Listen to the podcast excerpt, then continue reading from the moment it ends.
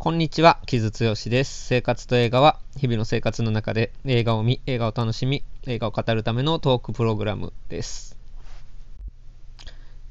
今週はソロ回なんですけれども、まずちょっと最初に告知させてください。来週、えっ、ー、と、大阪くんと2人のトークセッション会がいつもの月曜の6時配信であるんですけど、26日の月曜日に。あるんですけれども、その後8時、20時から、えー、ライブ会をやろうと思っております。それは、えー、大阪くんと一緒に今年2022年のベスト作品。僕は映画10本と、まあ多分テレビシリーズ5本ぐらい、まあ、用意して、まああれこれ、うだうだと話す回に1時間ぐらいしようと思ってますので、よければ、えー、お聞きください。えっと、生で参加してくださったら、えっと、コメントとかも、まあ、できる限り拾えたら拾ったりしようかなとは思ってるんですけれども、まあ、今回はアーカイブもなるべく残す方向で考えてますので、もしかしたらちょっと前回みたいに2週間限定とかそういう形にするかもしれないですけど、ちょっとまあ考えます。のですが、まあ、なんせ、えっと、26日月曜日の夜8時から、えー、ライブ会やるので、で、2022年のベストについて話しますので、よければお付き合いください。よろしくお願いいたします。はい。で、今週ソロ回でですね、えっ、ー、と、もう年内はこれがソロ回ラストとなります。来週のトークセッションももう実は、えー、収録しているので、それは来週に配信します。で、何にしようかなと思って、今ね、もう大傑作が映画館でやってるじゃないですか、稽古目を澄ませてという、まあ、三宅翔監督の、まあ、非常に高く評価されていて、今年は日本映画でも屈指の作品として言われているので、まあ、僕が喋らなくても、それこそユリカとかでも、えー、特集されていたりとかして、えー、皆さんお、おそらくもう見に行ってるだろうなというところなので、まあ、ちょっとこの辺りは今後どういうふうに話すかはちょっと大阪くんとも相談しつつという感じなんですけれども、で、あとは、A24 絡みで言うとね、Never Going Back っていう、まあこれは、えー、超アホな感じの、えー、女の子2人のバディものになってて、これはちょっと古い映画で2018年になの作品なので、当時としてはすごく斬新だったんですけど、まあ、今ちょっとね、ブックスマートとかもあったりするので、まあ、ブックスマートのよりアホな、アホなんだけど、ある種アメリカの貧困みたいなものもしっかり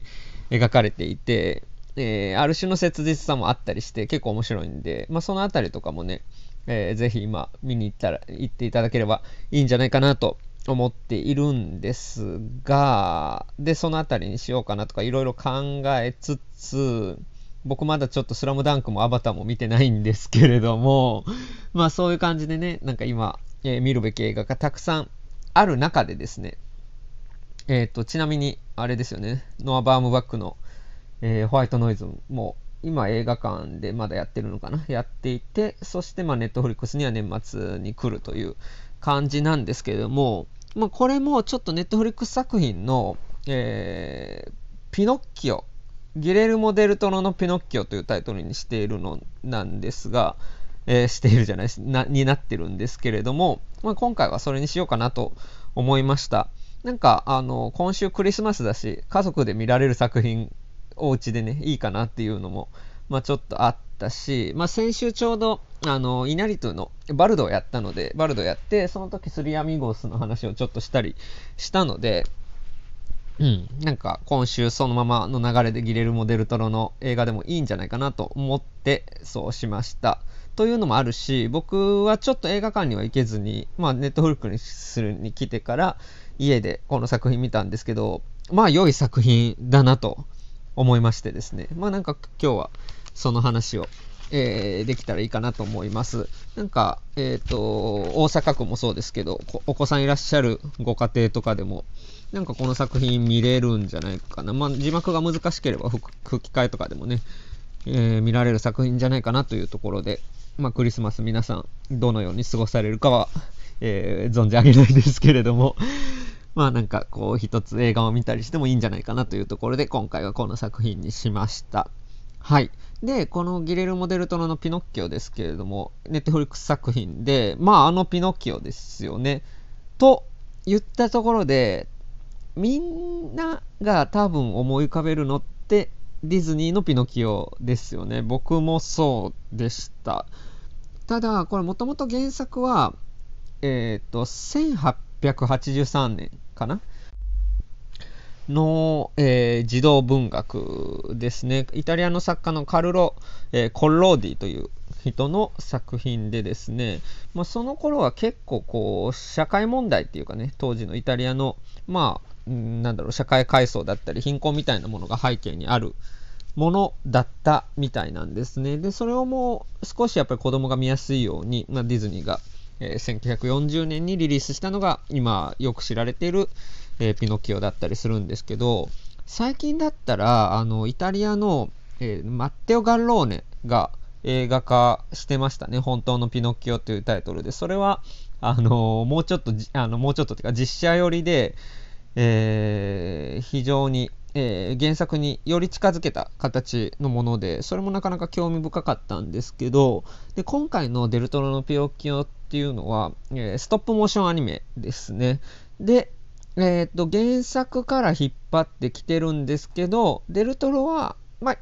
まあ、僕の印象ですけど、ちょっと細かくは、えー、そこまで調べられてないんですけど、僕の印象としてはディズニーのピノキオに対しても一定の敬意は払っているなという感じの印象は受けました。が、えー、っと、非常にですね、もう結論から言うと、非常にデルトロ色が強い映画となっていて、ストップモーションアニメで、で、これ、マーク・グスタフさん、グスタフソンっていう、えー、アニメーターと共同監督をした作品なので、まあ、デルトロ監督のっていうだけじゃなくて、えー、グスタフソンのの方の、えー、功績も結構語った方がいい部分もあるんですけど、まあ、その非常に作ら、えー、丁寧に作られたアニメ作品になっていて、ギレルモ・デルトロのというのがタイトルに関していることからもわかるように、えー、非常にデルトロ作品色が強いっていうのが、まあ、非常に僕の素直な印象でしたね。で、あのー、これ、何か、何がそう感じさせるかっていうと、やっぱりちょっと、ダークファンタジー要素が非常に強いというか、うん、で、舞台も、これ、第一次世界大戦下のイタリアなんですよ。で、ムッソリーニがまさに力を持っていくであろう頃の、まあ、イタリアっていうことを、もうその時点で、結構これまで、えーと、例えばデルトロって、えー、ナチスであったりとか、あるいは、えー、フランコ政権だったり、ある種のその強権的な政治とか、まあ、あるあるいはもっとで直接的にファシズム批判みたいなものが作品に入ってきたと思うんですけど、その反戦争、反ファシズムっていう中で立ち上がるダークファンタジーっていう要素が非常に強くなっていますね。うん、ので、えーと、原作のその、まあ、ピノッキオあのみんなが知っているゼペットじいさんが、えー、松の木を切っ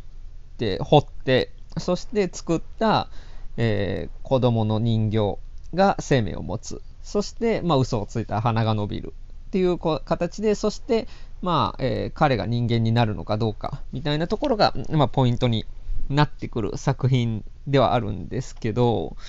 うん、なんかその中でやっぱりその、まあ、戦争と死っていうモチーフだったり、あるいは非常にダークファンタジー要素だったり、あるいは、えー、動物とかモンスターとかも含め、非人間に対する愛着みたいなものがしっかり入っているのが、まあ、非常にデルトロ的だなというところでしたね。で、まあそこら辺はまああのデルトロ映画を見てるなっていう感じなんですけど、も今回は、えー、もうとにかくストップモーションアニメがすごいですよね。あの同時に今、ネットフリックスでドキュメンタリーも配信されてるんですけど、まあ、それその制作の裏側みたいなことがあるんですけど、めちゃくちゃ手作業で、あの人形を作ったものをもうアニメーターが一コマ一コマ動かすみたいな感じのものと、まあ、おそらく CG とかも使いつつっていうところなんですけど、ただやっぱりその手作り感、人肌感みたいなストップモーションアニメの凄みはすごくて、で、かついろんなスタジオで撮りながら、まあ、メキシコのアニメーションスタジオとかもフックアップしつつという形で、まあ、デルトロがまあ、前回あのもうスリアミゴスがハリウッドの重鎮になってるみたいな話はしましたけど、まあ、その今持っている力を駆使して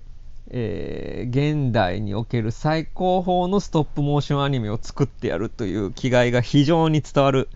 ものとなっておりまして、まあそこはかなり感銘を受けたというか、僕が結そのもう造形だけで結構胸を打たれるビジュアル面でだけでっていうのは非常に感じた作品でしたね。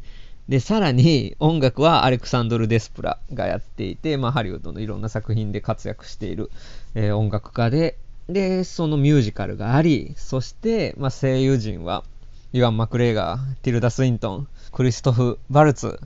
ケイト・ブランシェット、ケイト・ブランシェットなんか、猿役なんですけど、っていう、まあ、めちゃくちゃ、あ、で、ロン・パールマンもか。で、あとは渋いところ、ちょっと渋めのところ、デイビッド・ブラッドリーとかも、まあ、やってて、あと、ジョン・タトゥールも今これ、見てたら名前出てますね。とか、まあ、とんでもない、えー、豪華な俳優陣でやるっていう、まあ、ところも含めてね、あの、まあ、今の、非常にデルトロの気合が入った作品というのは感じましたね。なんか今年かな？ナイトメアリーは。うん。見た時に、で、この番組での感想として、ちょっと、えー、ノワールのリメイクとしては豪華すぎるし、ちょっと尺も長いんじゃないかっていう、ちょっと高級感がありすぎるんじゃないかっていう、まあ、苦言でもないんですけど、文句でもないんですけど、まあ、ちょっと、うん、豪華すぎるかなっていうのが僕の正直な感想だったんですけど、ある意味、こっちのストップモーションアニメの方が、そのビジュアルとか、その造形の人肌感とか手作り感とかが担保されているがゆえに、その豪華さっていうのが非常にうまくマッチして、非常にハイクオリティなんだけれども、ちゃんと、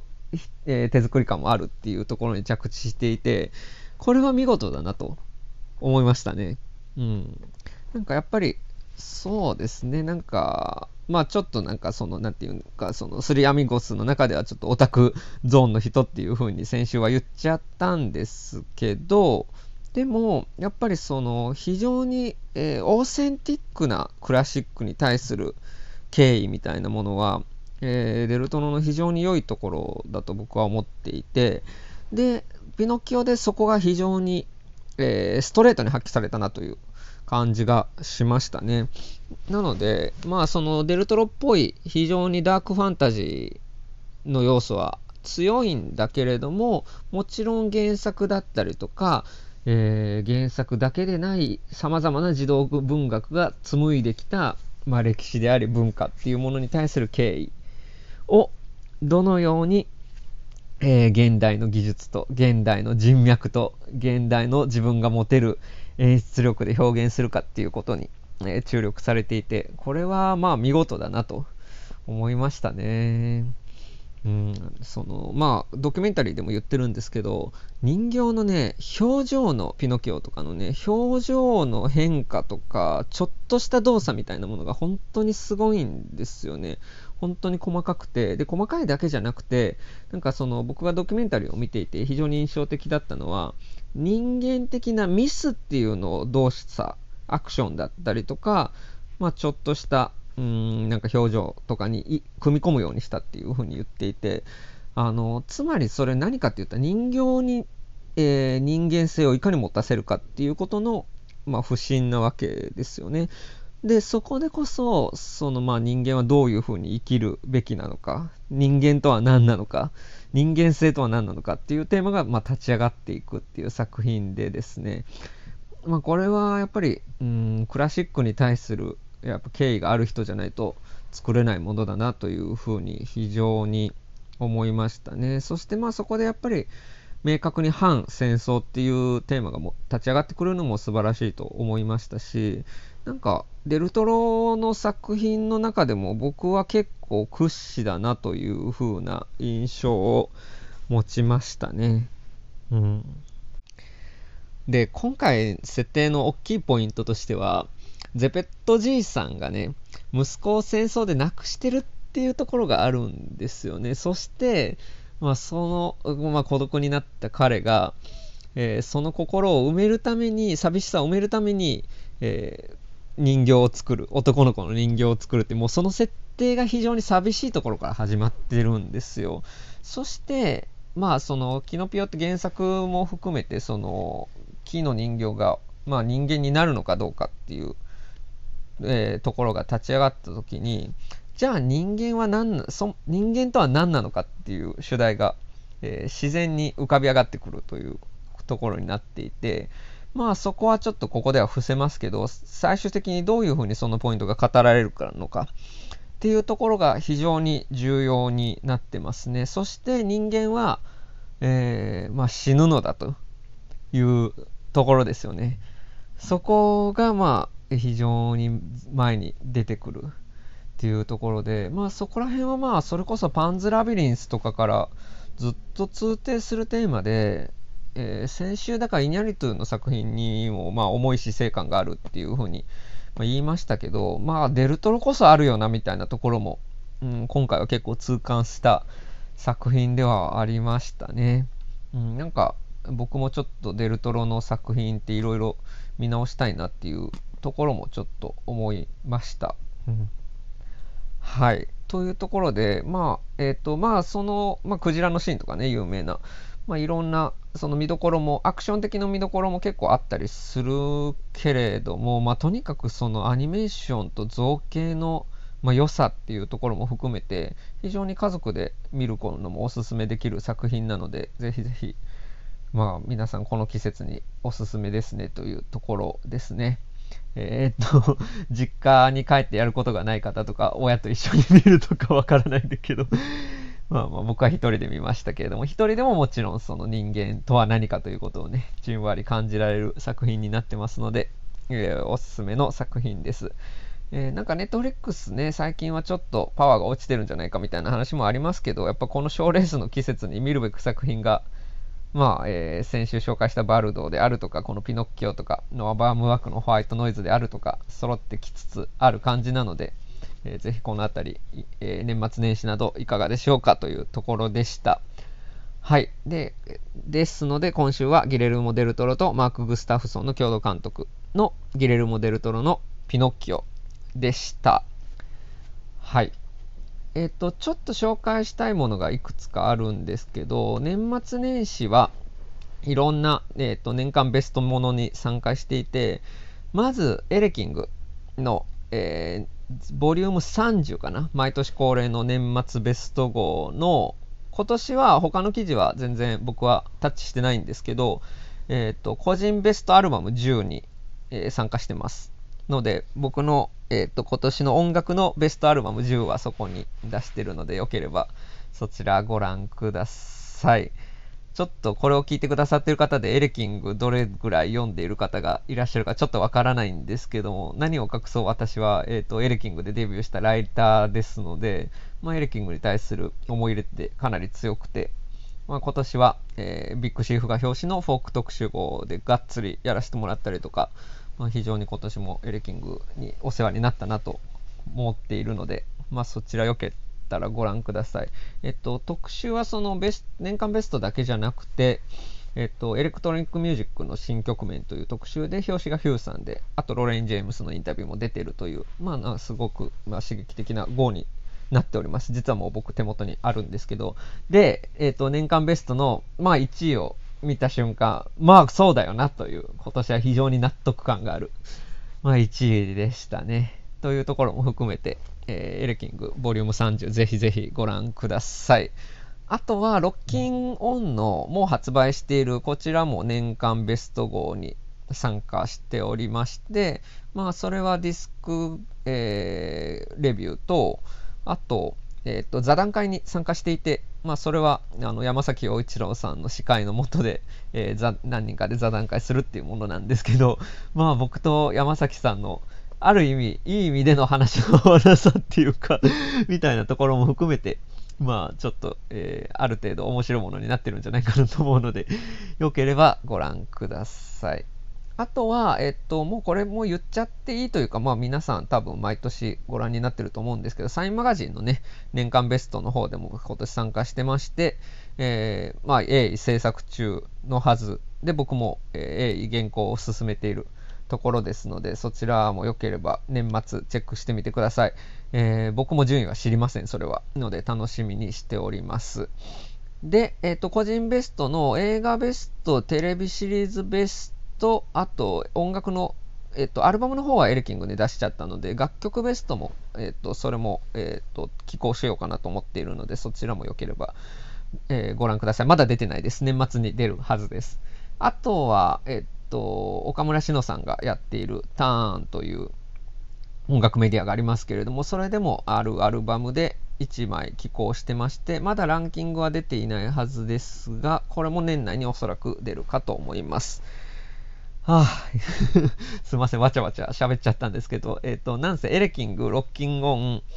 えっ、ー、と、サインマガジンターンでの年間ベストに参加してますので、そのあたりよかったらチェックしてみてください。で、映画のベストの方は、えー、この番組で来週、えー、ライブ会夜8時から26日の月曜日夜8時から、えー、たっぷりお話しさせていただこうかなと思いますのでどうぞよろしくお願いいたします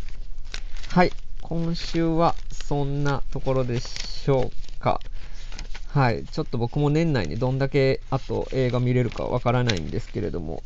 まあまあ、えっ、ー、と来週までにいろいろ準備しておきますのでよろしくお願いしますはい。では今週はこんなところでしょうか。えー、お送りしたのは木津剛でした。